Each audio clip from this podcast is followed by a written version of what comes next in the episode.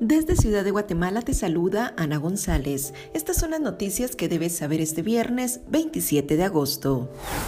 El Congreso de la República está a la espera del proyecto de presupuesto 2022. Según las autoridades del Ministerio de Finanzas, la propuesta rondaría los 100 mil millones de quetzales.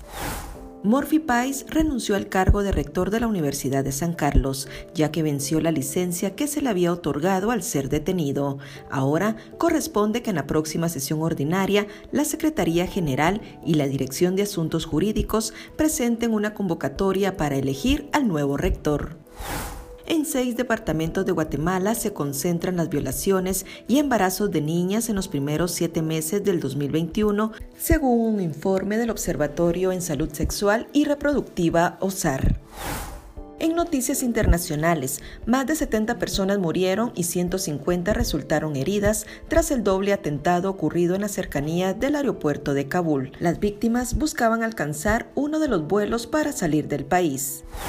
En nuestra sección de República Vive te hablamos sobre los riesgos de tomar bebidas energizantes todos los días.